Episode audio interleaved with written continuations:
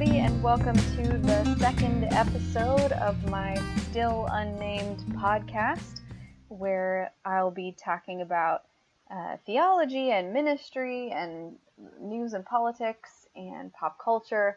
Um, I hope you'll stick with me. Uh, if you listened to the last episode, um, you got a little sneak preview of this one.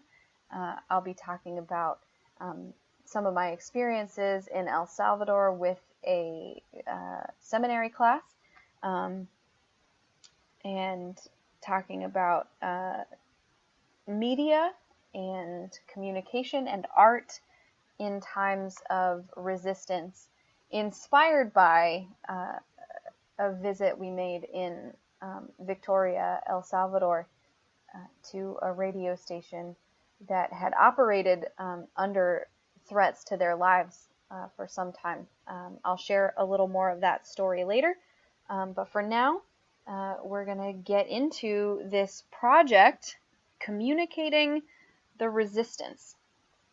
So, you might have seen in the news, I saw it on the Washington Post's website, that Amazon, um, in in a an advertising campaign for their show Man in the High Castle, um, created a, an internet radio station um, that was resistance radio. So, in their imagination of resistance radio, uh, there there was music. It was normal, I guess, pop music, and you know, in between sets of songs, the DJs would talk about how to uh, resist in the Reich, and uh, the reaction to this fake radio station was pretty excellent.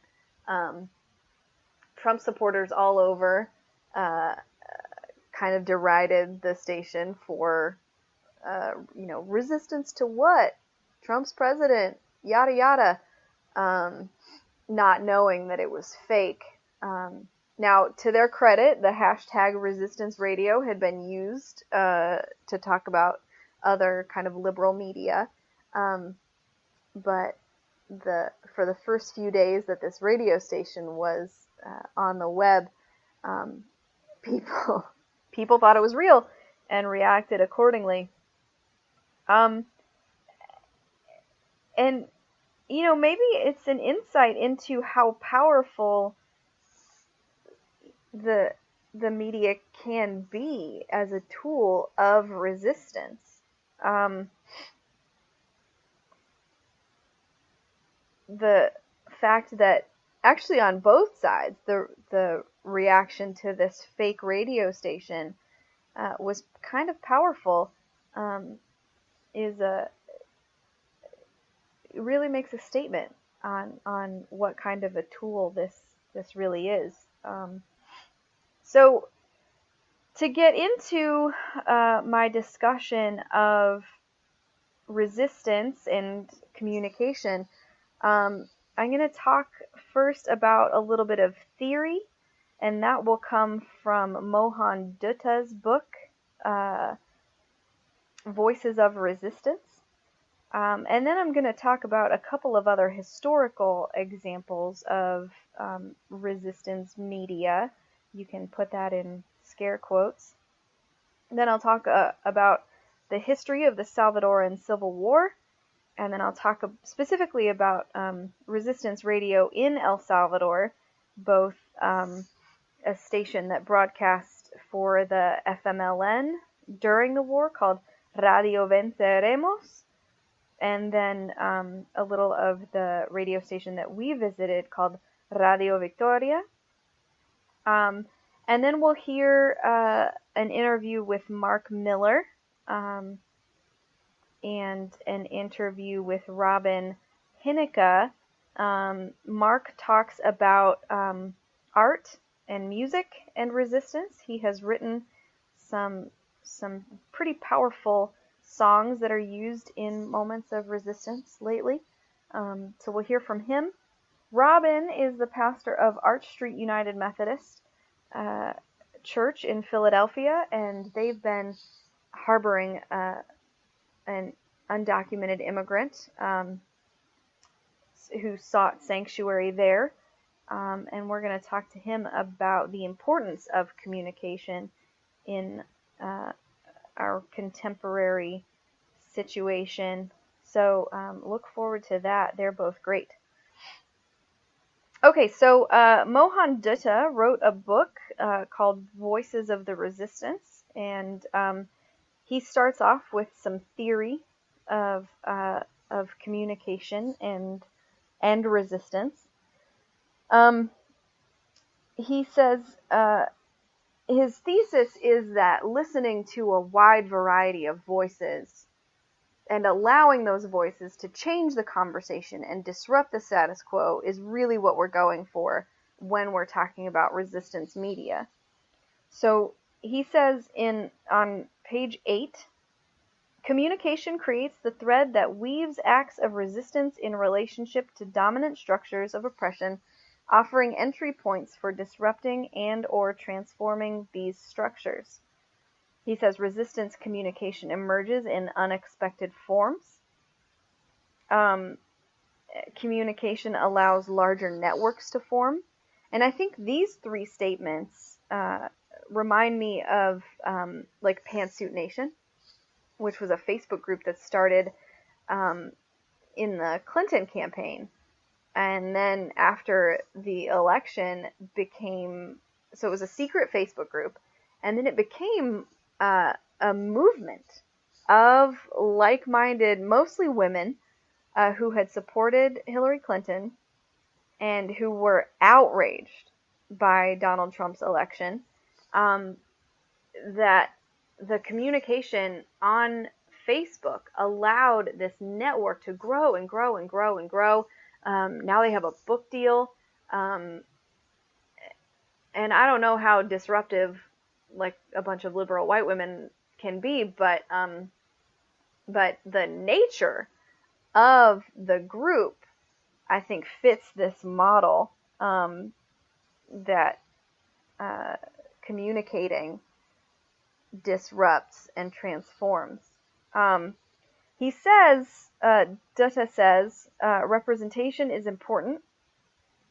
And I would add on to that that everyone has a voice. We often hear people talk about being the voice of the voiceless, but that's not our our call or our duty because everyone has a voice. Uh, sometimes our our our duty is to just allow them to be heard, um, to shut up ourselves. Um, I'm preaching to myself right now, um, but just allow people to have a place at the table and, and in the conversation.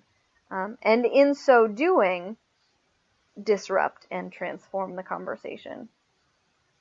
Um, Dutta says that there are more and less formal means of communication in times of resistance. Uh, we're talking about radio today, which um, is a more formal method of communication, although um, one of the stations we'll be talking about was a an underground radio station, a clandestine station, um, broadcasting for the the FMLN rebels in El Salvador. Um, but there are more formal uh, means of communication, um, and there are less formal. We have uh, comedy specials, um, SNL skits, Merriam Webster's Twitter account trolling the hell out of the Trump administration, which is comical. Um, there are all kinds of ways to be a part of communicating resistance, uh, and especially in our current um, media and communication culture. Um, media and communication are already being disrupted and disruptive. Um, so taking advantage of that is, is one of the strategies we can use to communicate in, in the resistance. Um, Dutta says listening to voices outside the hegemony is, I'm sorry, the hegemony is uh, crucial to understanding and also crucial to disruption. So again, just listening to a multitude, a variety of voices um, is going to get us further than clamoring to speak over one another. So that's the some of the theory of communication in the resistance. Um, in thinking about, you know, some historical examples, the first thing that occurred to me um, was uh, radio in the during the World War II resistance, and I am going to talk about the BBC World Service.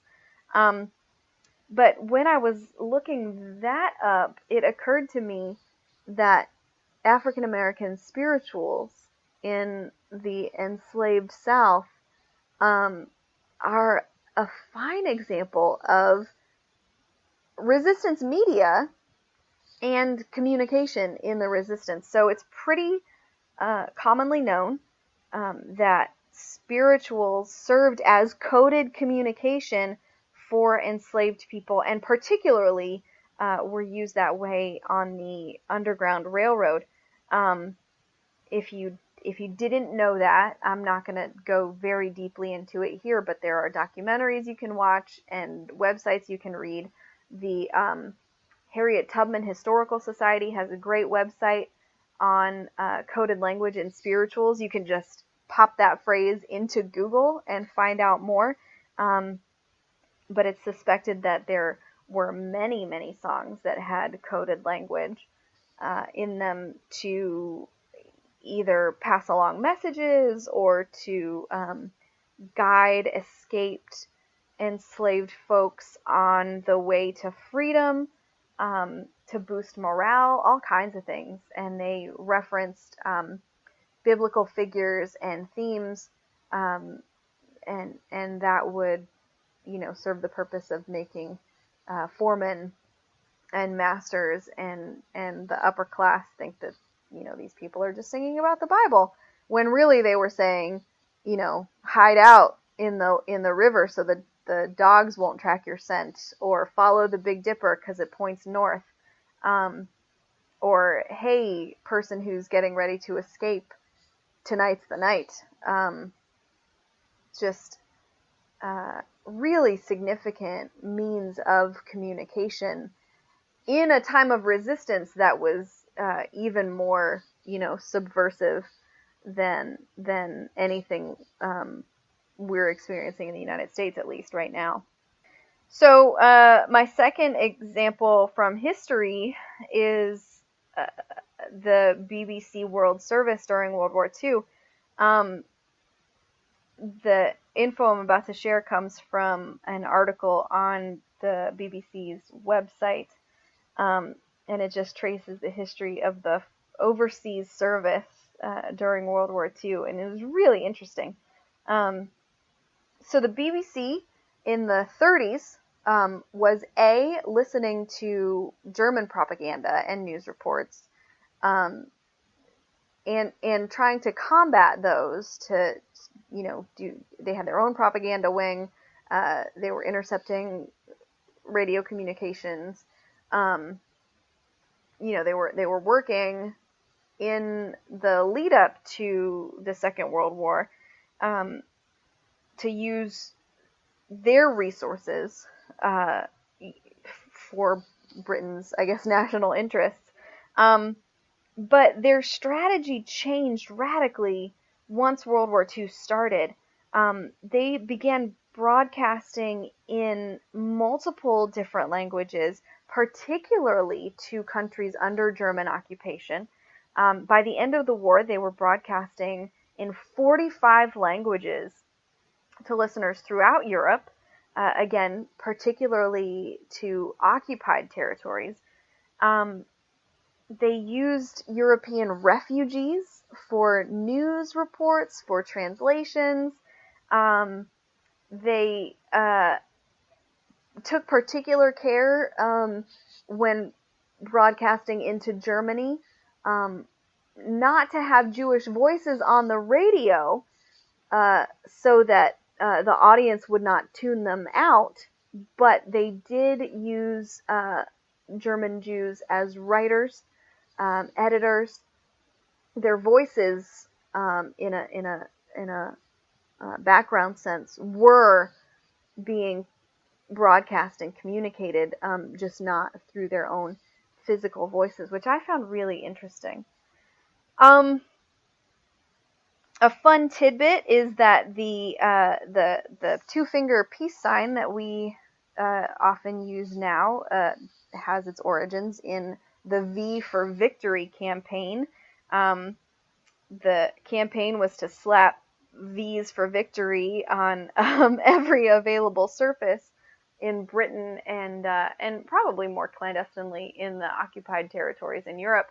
Um, but it was also on the radio. Newscasts were identified, so station identification started with the Morse code for the letter V, um, which is dot dot dot dash, which is, also sounds like the first few notes of Beethoven's Fifth. You're probably familiar with. Um, so ba ba ba ba.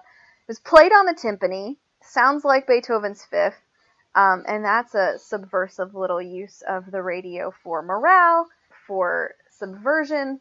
I just I thought that was really cool of them that they did that.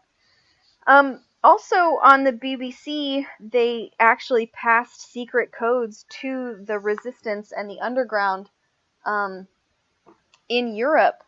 Uh, this article says that as resistance fighters in Europe tried to strike back against their occupiers, the BBC's European services would broadcast secret messages to them these would be apparently meaningless phrases whose significance was known only to specific resistance groups and their British handlers in the Special Operations Executive.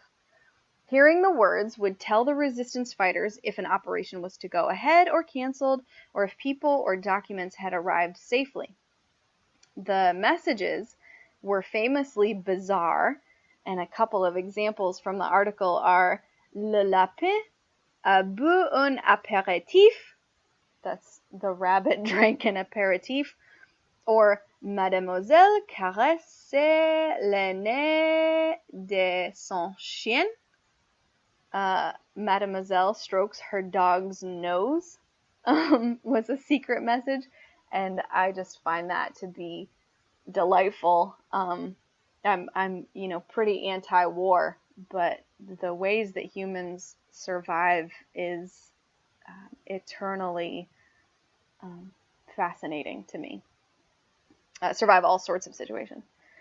The BBC also um, had significant anti propaganda efforts during the war. Um, they made a point of being honest and trying to maintain strict journalistic integrity during their news reports so that um, even uh, Nazi sympathizers, um, German citizens, neutral people uh, would tune into the foreign, the overseas services newscasts to get accurate information, um, and and that had the effect of undermining uh, German propaganda because um, people were getting the real info.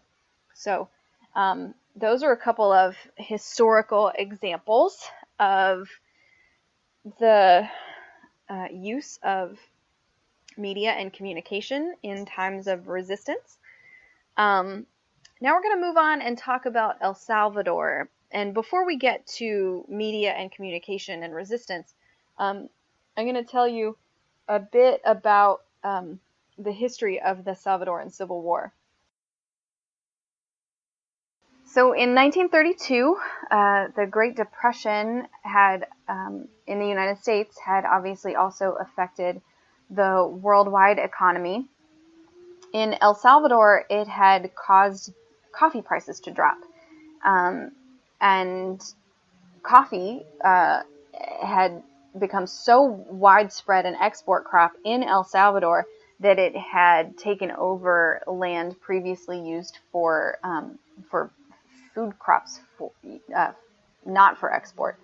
Um, since coffee prices were so low, coffee farmers weren't hiring workers. Um, they weren't hiring harvesters. They were uh, just letting the coffee crop rot in the fields. Um, so the workers who would have been hired to harvest the coffee and work the fields didn't have any money. Um, and food that had been imported to replace um, indigenous crops had was expensive. Um, they didn't, the workers didn't have any money to buy that imported food. So Farabundo Mundi, um, who founded one of the early socialist groups in um, in El Salvador, organized um, farmers and peasants to stage uh, an armed protest or, or a rebellion, um, and they were slaughtered uh, in 1932 at Izalco, um, a, a, volcano, like the base of a volcano. They um, staged a, a, protest or peasant rebellion um, and were massacred by uh, Salvadoran government military by by by government troops. Um, so after that, really the situation didn't improve. Um, coffee was still the primary crop. It was still an export crop. Um, land was actually more and more consolidated in the hands of the the historic uh, 14 families, the oligarchy of El Salvador. Um, so, so really the situation got worse. Um, and in the late 1970s, uh, the government began targeting opposition uh, priests, nuns, peasants, organizers. Um, and in response to this targeting, uh, guerrilla groups began to organize. And in 1980, five of these guerrilla groups came together to form the FMLN, which was named for Farabundo Mundi. Um, the Civil War began in 1980 1981 and went on for 12 years. Now, uh, so that's some of the uh, the history, like a bare boned history, and um, there are a ton of resources you can look to uh, to learn more about the Salvadoran armed conflict. Even the Wikipedia page um, is fine for just getting a, a, a, bit of an understanding, like a background understanding. Um, but there are a lot of layers to this conflict. Um, the U.S. was involved, uh, as it was in many Latin American countries, intervening, um, arming governments against uh, what they saw as communist rebels, um, you know, in the name of fighting the Cold War. Uh, there, there was fault kind of on both sides. Um, also, although clearly uh, governments who execute and disappear and massacre their own citizens are, um, you know, guilty of deep, almost unforgivable crimes. Um, to slaughter your own citizens is um, just unconscionable.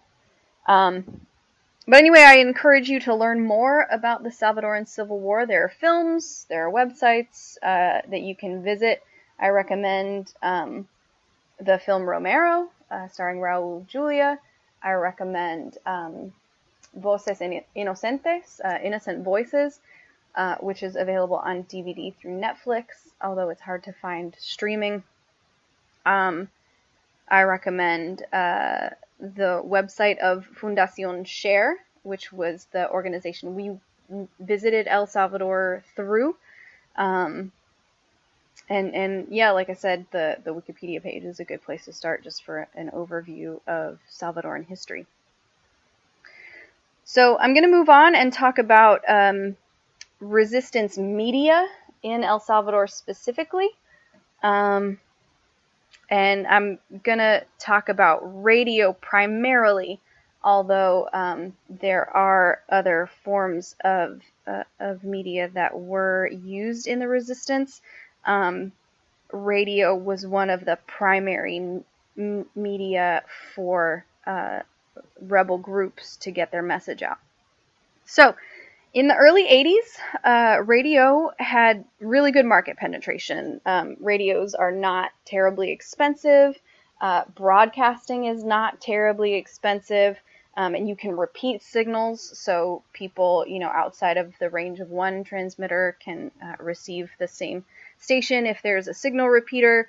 Um, so uh, radio had good availability in the market in the early 80s.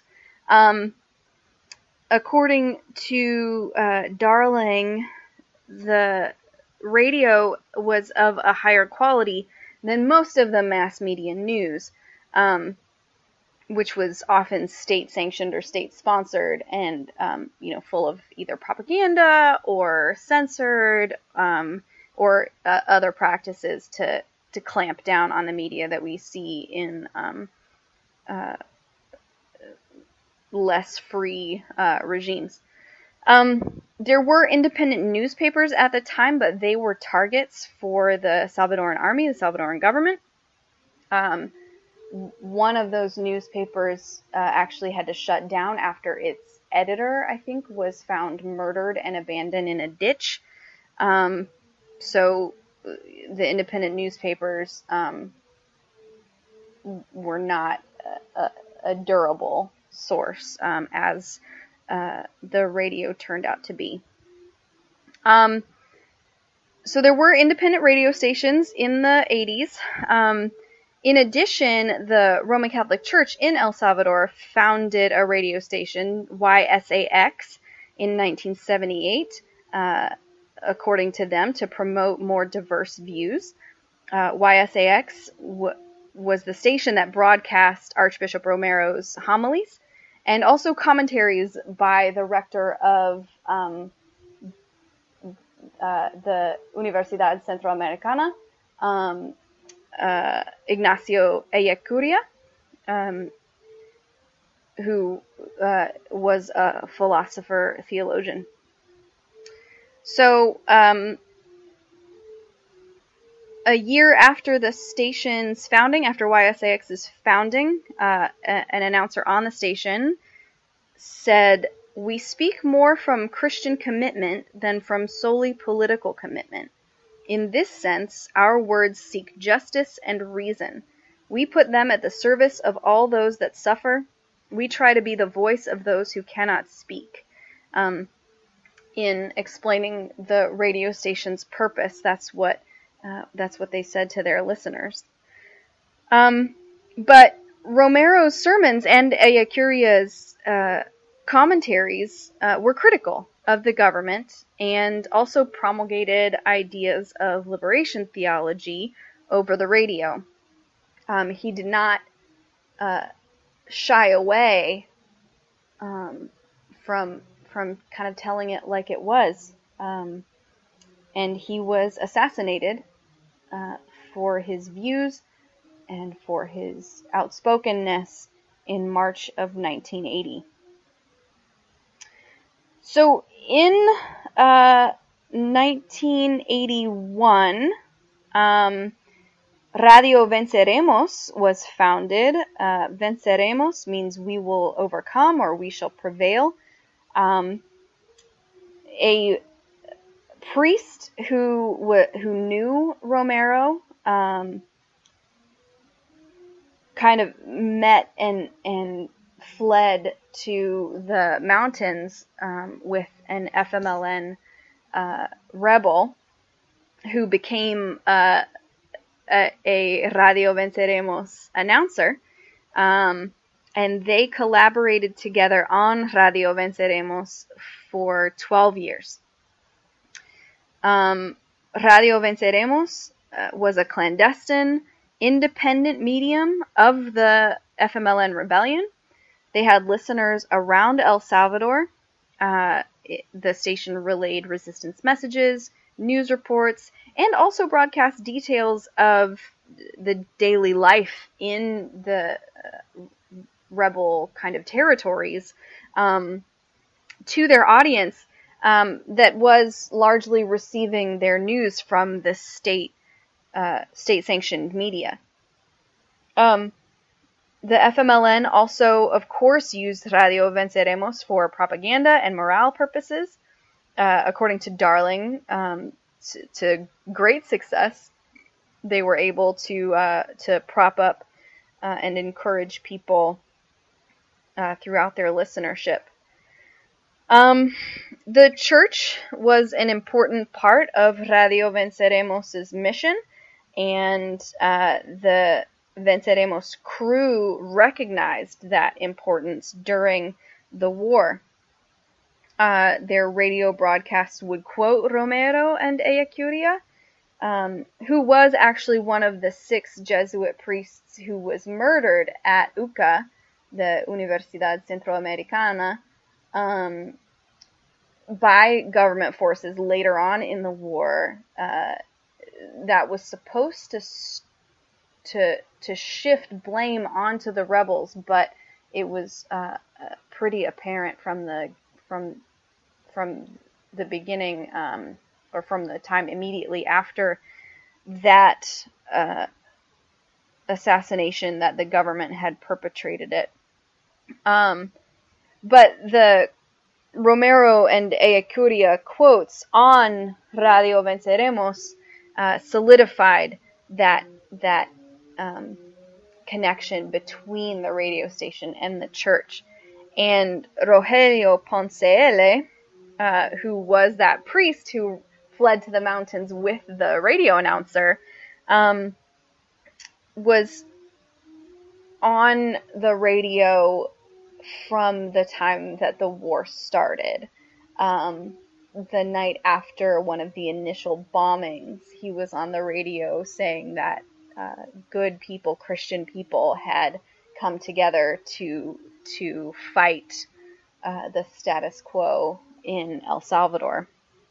And he would offer mass on the radio. He made announcements, offered encouragement. He would um, he he visited the site of the Mozote massacre massacre and reported his um, his own account. Um, Mozote massacre took place in the home province where uh, Radio Venceremos was located. So uh, Ponseele was able to go visit that site and share his firsthand account of the aftermath of that massacre. Radio Venceremos also called for accountability uh, of the government for assassinations, disappearances, intimidation campaigns, threats made against um, re- rebels, sympathizers, uh, liberals in general, I think. Um, so they were really good at using the medium to uh, propagate their message. Um, and even, you know, the airwaves are free. Um, if you have a transmitter and a receiver, you you can send out a signal. Um, to, to that person who has the receiver. So uh, as long as signals weren't being jammed, um, that message was out there. And, uh, and and media is is obviously powerful as as we've already discussed. Um, so uh, Juanita Darling um, has written a few articles that I referenced in that segment, and I encourage you to read them if you um, are interested in knowing more. Um, they are called uh, the three R's. Also, uh, one is called Community Radio and uh, Radio and Revolution in El Salvador, uh, with subtitles in all three, of course. But um, you can search Juanita Darling in any um, in any Drew database, um, and any you know university database and you should be able to find those articles. Um, so the Radio Venceremos was a powerful tool in the FMLN's uh, arsenal. Um, they were able to get their message out. They were able to um, sort of rec- recruit the church uh, into um, an, an alliance uh, with their message. Um, you know, even as the, the church hierarchy uh, would not have agreed necessarily, um, the FMLN had uh, priests on the radio, you know, advocating for their cause and saying that um, violence as self defense was not uh, uh, at least not as bad as um, unprovoked violence against innocent people. So um, you can see uh, media was a powerful tool um, and remains a powerful tool to this day. Um, when we visited El Salvador, we visited uh, Radio Victoria in um, the town of Victoria in Cabañas. Um, Radio Victoria was founded in 1993 after the peace accords had been signed. Um, it was not founded in Victoria, but is based there now, still in Cabañas. Um, and from its earliest days, Radio Victoria was speaking out on behalf of the people of Cabañas, of the campesinos or the peasants. Um, they were advocating for education, for health care, for access to clean water, um, all of which were threatened uh, during the armed conflict and immediately after. So um, the radio station advocating for these things was again a powerful use of media uh, in a time of um, uncertainty and uh, in, to the purpose of kind of resisting the status quo. So, according to Radio Victoria, they aim to represent the interests of their community. Um, and one of the ways that they did that, that they shared with us, was in speaking out against um, the licensing of a transnational mining corporation that wanted permission to mine in Cabañas. Um, the radio station kind of did its uh, reporting, did its analysis, and decided that uh, they were gonna um, use their platform to speak out on behalf of the people of Cabañas and oppose um, the permitting of this mining corporation. So they did. They um, spoke out against them. They cited the environmental and labor concerns. Uh, they um, helped to organize, uh, and they didn't. They just didn't let up, and um, they even continued to broadcast under death threats and threats to their uh, their well-being and their property um, during this fight over mineral rights. Um, possibly from the mining concern itself, uh, almost uh, certainly from those who had stakes in this mining corporation. So um, they, you know, over odds that would cause many of us to, to just back away um, or temper our message, Radio Victoria um, very courageously continued to broadcast and continued to broadcast that same message, uh, speaking out against the mining corporation.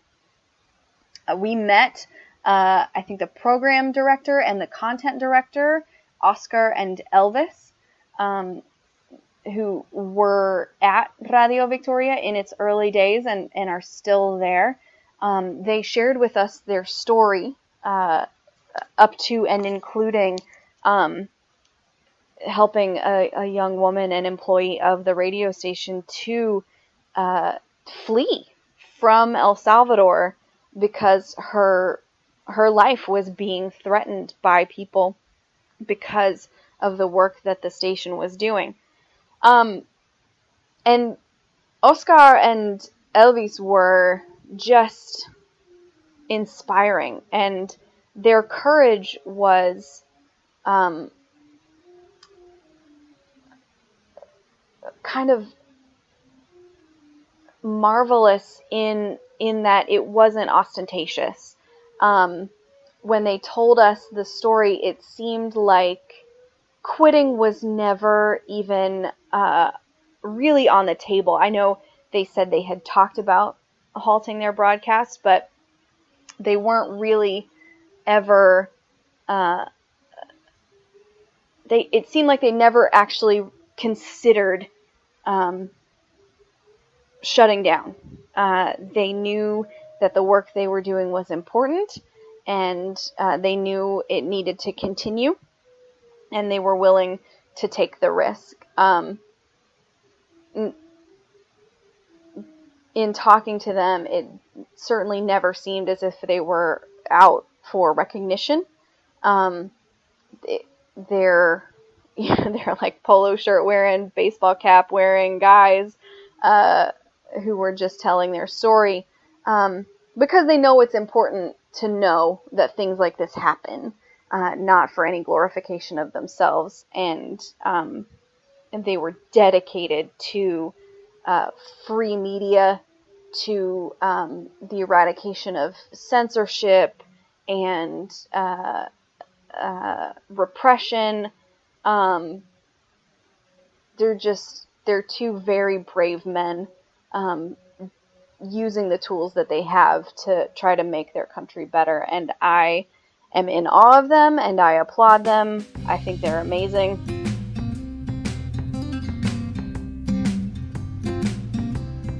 Okay, next we have an interview with a person I think is also brave, uh, courageous in his own way.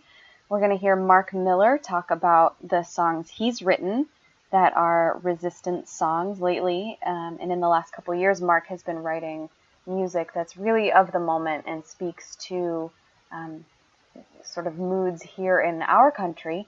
Um, and he's going to talk about um, how and why he does that and how people can participate in communicating uh, resistance and a little of how art and music are um, different and important ways of communicating resistance. So enjoy this interview with Mark Miller.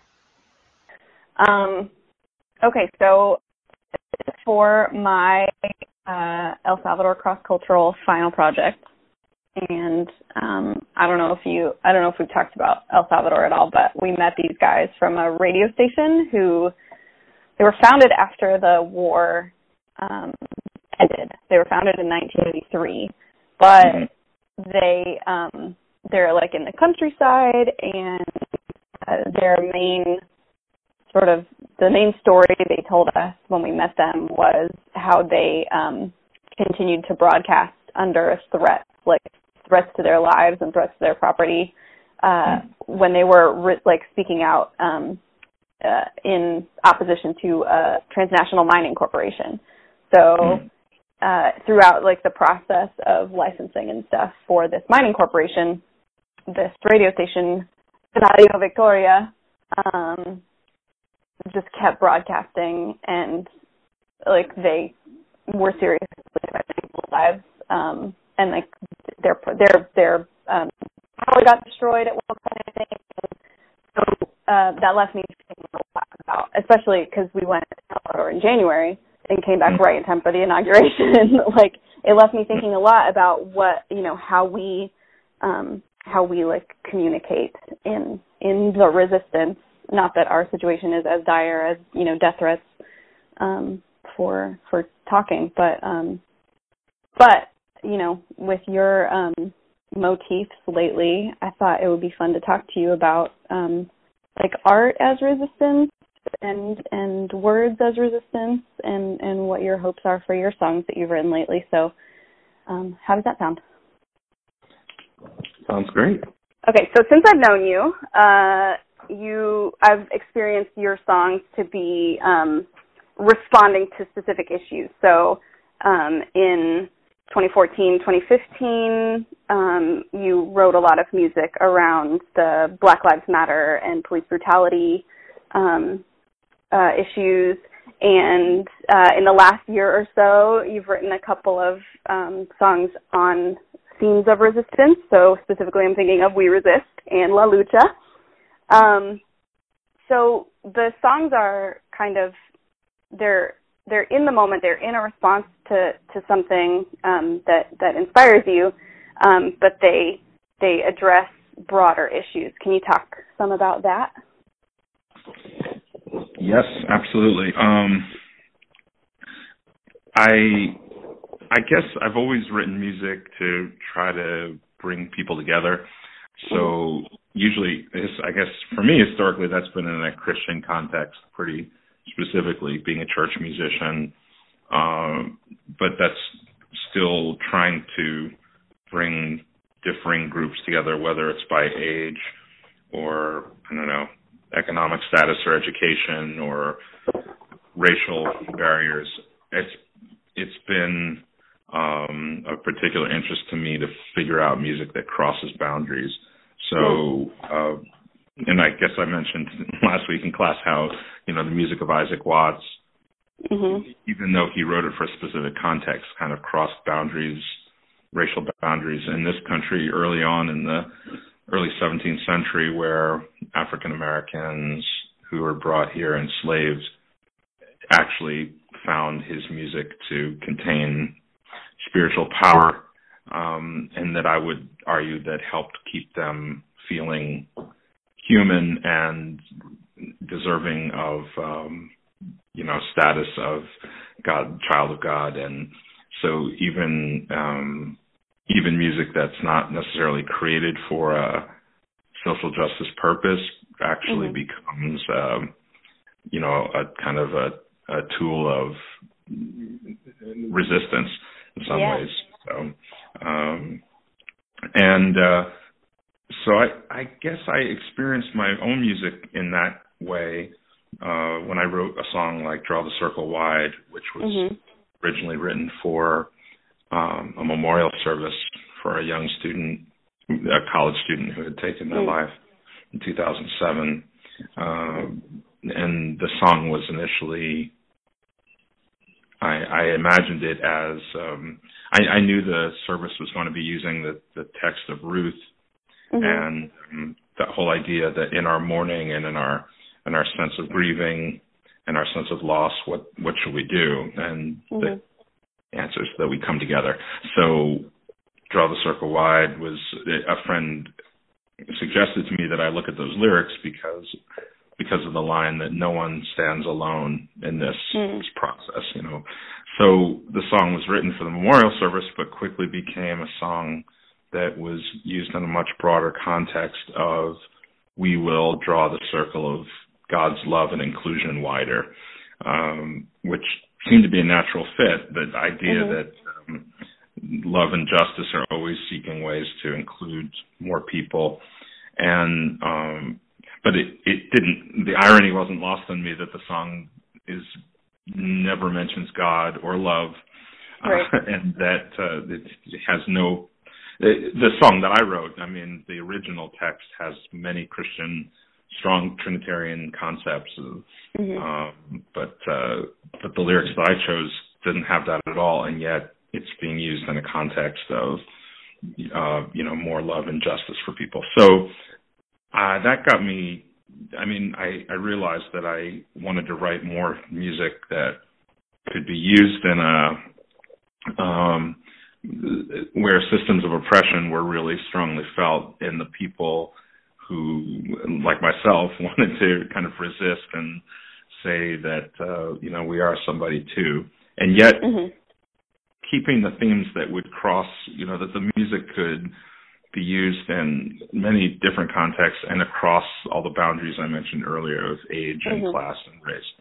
So, um, yeah, the the uh, the song "How Long," which mm-hmm. came from a specific Christian context for me because it was Advent, and I was thinking about the, the themes of waiting and uh, waiting for the birth of Christ. What that what's that mean? And almost kind of penitent themes of fasting and praying and mm-hmm. uh, but this sense of longing for love to come into the world again longing for god's justice to be there that that was also very strongly felt at the time and in my own life because of the uh, the grand jury verdicts that had just mm-hmm. come down within weeks of each other between the death of Michael Brown, the murder of Michael Brown, the murder of Eric Garner, um, and there was no it felt like there was no justice um, at the time. So the song "How Long" was certainly connected to not only kind of a liturgical season, but a season of waiting for justice. And so it kind of is a, a lament, but at the same time a protest. You know, how much longer can we wait? Yeah. Yeah, I find it really, um, really interesting that you, like, you're pulling from different, like, that connection between what's going on in the world and what's going on in the church is really, is really powerful. Like, what's going on in the, the liturgical year specifically connected to the broader world is really interesting. Um, so I appreciate. I didn't know that about that song. That's that's really yeah. that's really cool. Um, so can you talk about why you have uh, felt the need to write um, more sort of overt resistance songs lately? So you have a song titled "We Resist" and you have a song titled "The Struggle."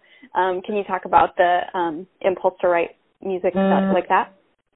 Yes, yes. Um, I it's a it's a new thing for me. um, again, it it it obviously comes out of the times of where we find ourselves. Mm-hmm. I, I'd say politically. I, I mean, in today's political climate in the United States. Um, I mean, it, but songs never. I, I don't think songs mean anything if they're just kind of general. Uh, you know, trying to we already have "We Are the World," "We Are the Children," and you know, and even that song, you know, is written in a specific context, time, and place, and um, to kind of address the issues that they were talking about fighting hunger. I think at the time, mm-hmm. um, "We Resist" came out of uh, planning for a worship service in chapel that would commemorate Malcolm X's uh, day of, I believe it was the day he was assassinated Mm-hmm. And uh, they expected me to have some piece of music that would, uh, you know, bring us together. And so I thought, you know, not the hymnal, not, and I, I would think, you know, what would, and, and still, you know, I, I mean, I'm a Christian, and Malcolm X was, of course, uh, Muslim, but what are the, um, kind of the, what are the values that could bring us together around this? And um, and so I thought about praying for our enemies and welcoming the stranger mm. um, and showing love to your neighbor. That that those ideas of hospitality and radical hospitality and saying, you know, we pray for our enemies, which is, um, you know, this Judeo-Christian concept because of Jesus. I, I, um, in this, and and I wanted to take the word resist and kind of subvert it. Mm-hmm. Um, to not not just you know I don't I want to I don't want it to be a political word. Of course, the resistance is a very political idea these days and partisan maybe, but I wanted to say we're resisting the impulse to let hatred direct mm. our mm-hmm. um, our way of living. Like we just can't do that. So that's it's a distinctly nonpartisan way of saying we resist to let hatred in. We we refuse to let this kind of take over our our way of thinking and being. So um, so the first part of the song, we resist, we refuse to let hatred in, we rise up, we won't back down. We're in this till the end. We're we're not going to let go of this idea. And then the second part of the song kind of gives more context to what we're talking about. The the, the positive part okay, so we're not going to let hatred in there. What are we going to do? We're going to pray for our enemy. We're going to welcome the stranger um, and show love, show love to everyone around us. So that's what we're in the end to do. And um, the song, yeah, kind of has give has given new power to um, I don't know our values. It, so, for instance, I was just in a in Houston, Texas, in a church that mm-hmm. is the epicenter of the confessing movement, of good news, of of the most conservative elements of uh, United Methodist today, United mm-hmm. Methodist denomination, and um, still we sang "We Resist," taught it to the choir, and um, it got a very powerful response from people mm. uh, across all stripes because they you know, if we're following Jesus, this is, these are his words, they're not mine. Mm-hmm. So it makes a, a really strong case to say we have to come together. Well, my apologies. Um, there were some problems with the recording, and the rest of Mark's interview is unusable. Um, I hope to be able to get back to that interview. The rest of it was really good. Um, but he had a limited amount of time, um, so we couldn't get back and re record. Uh, apologies. I hope um, you're intrigued. Um, I enjoyed that interview, and, uh, and like I said, I hope I can get back to it at some point. So thanks again to Mark for taking the time to chat with me about his music, about resistance, uh, about courage. Um, I appreciate it, and I hope you guys enjoyed the interview. The experiment will probably go on, so stay tuned for future episodes. Um, I am getting ready to go on a road trip with my mom across the country. Uh, I might record some conversations with her. She's a lovely, interesting person who has opposite views from me a lot of the time. So stay tuned and we'll see you next time. Take care.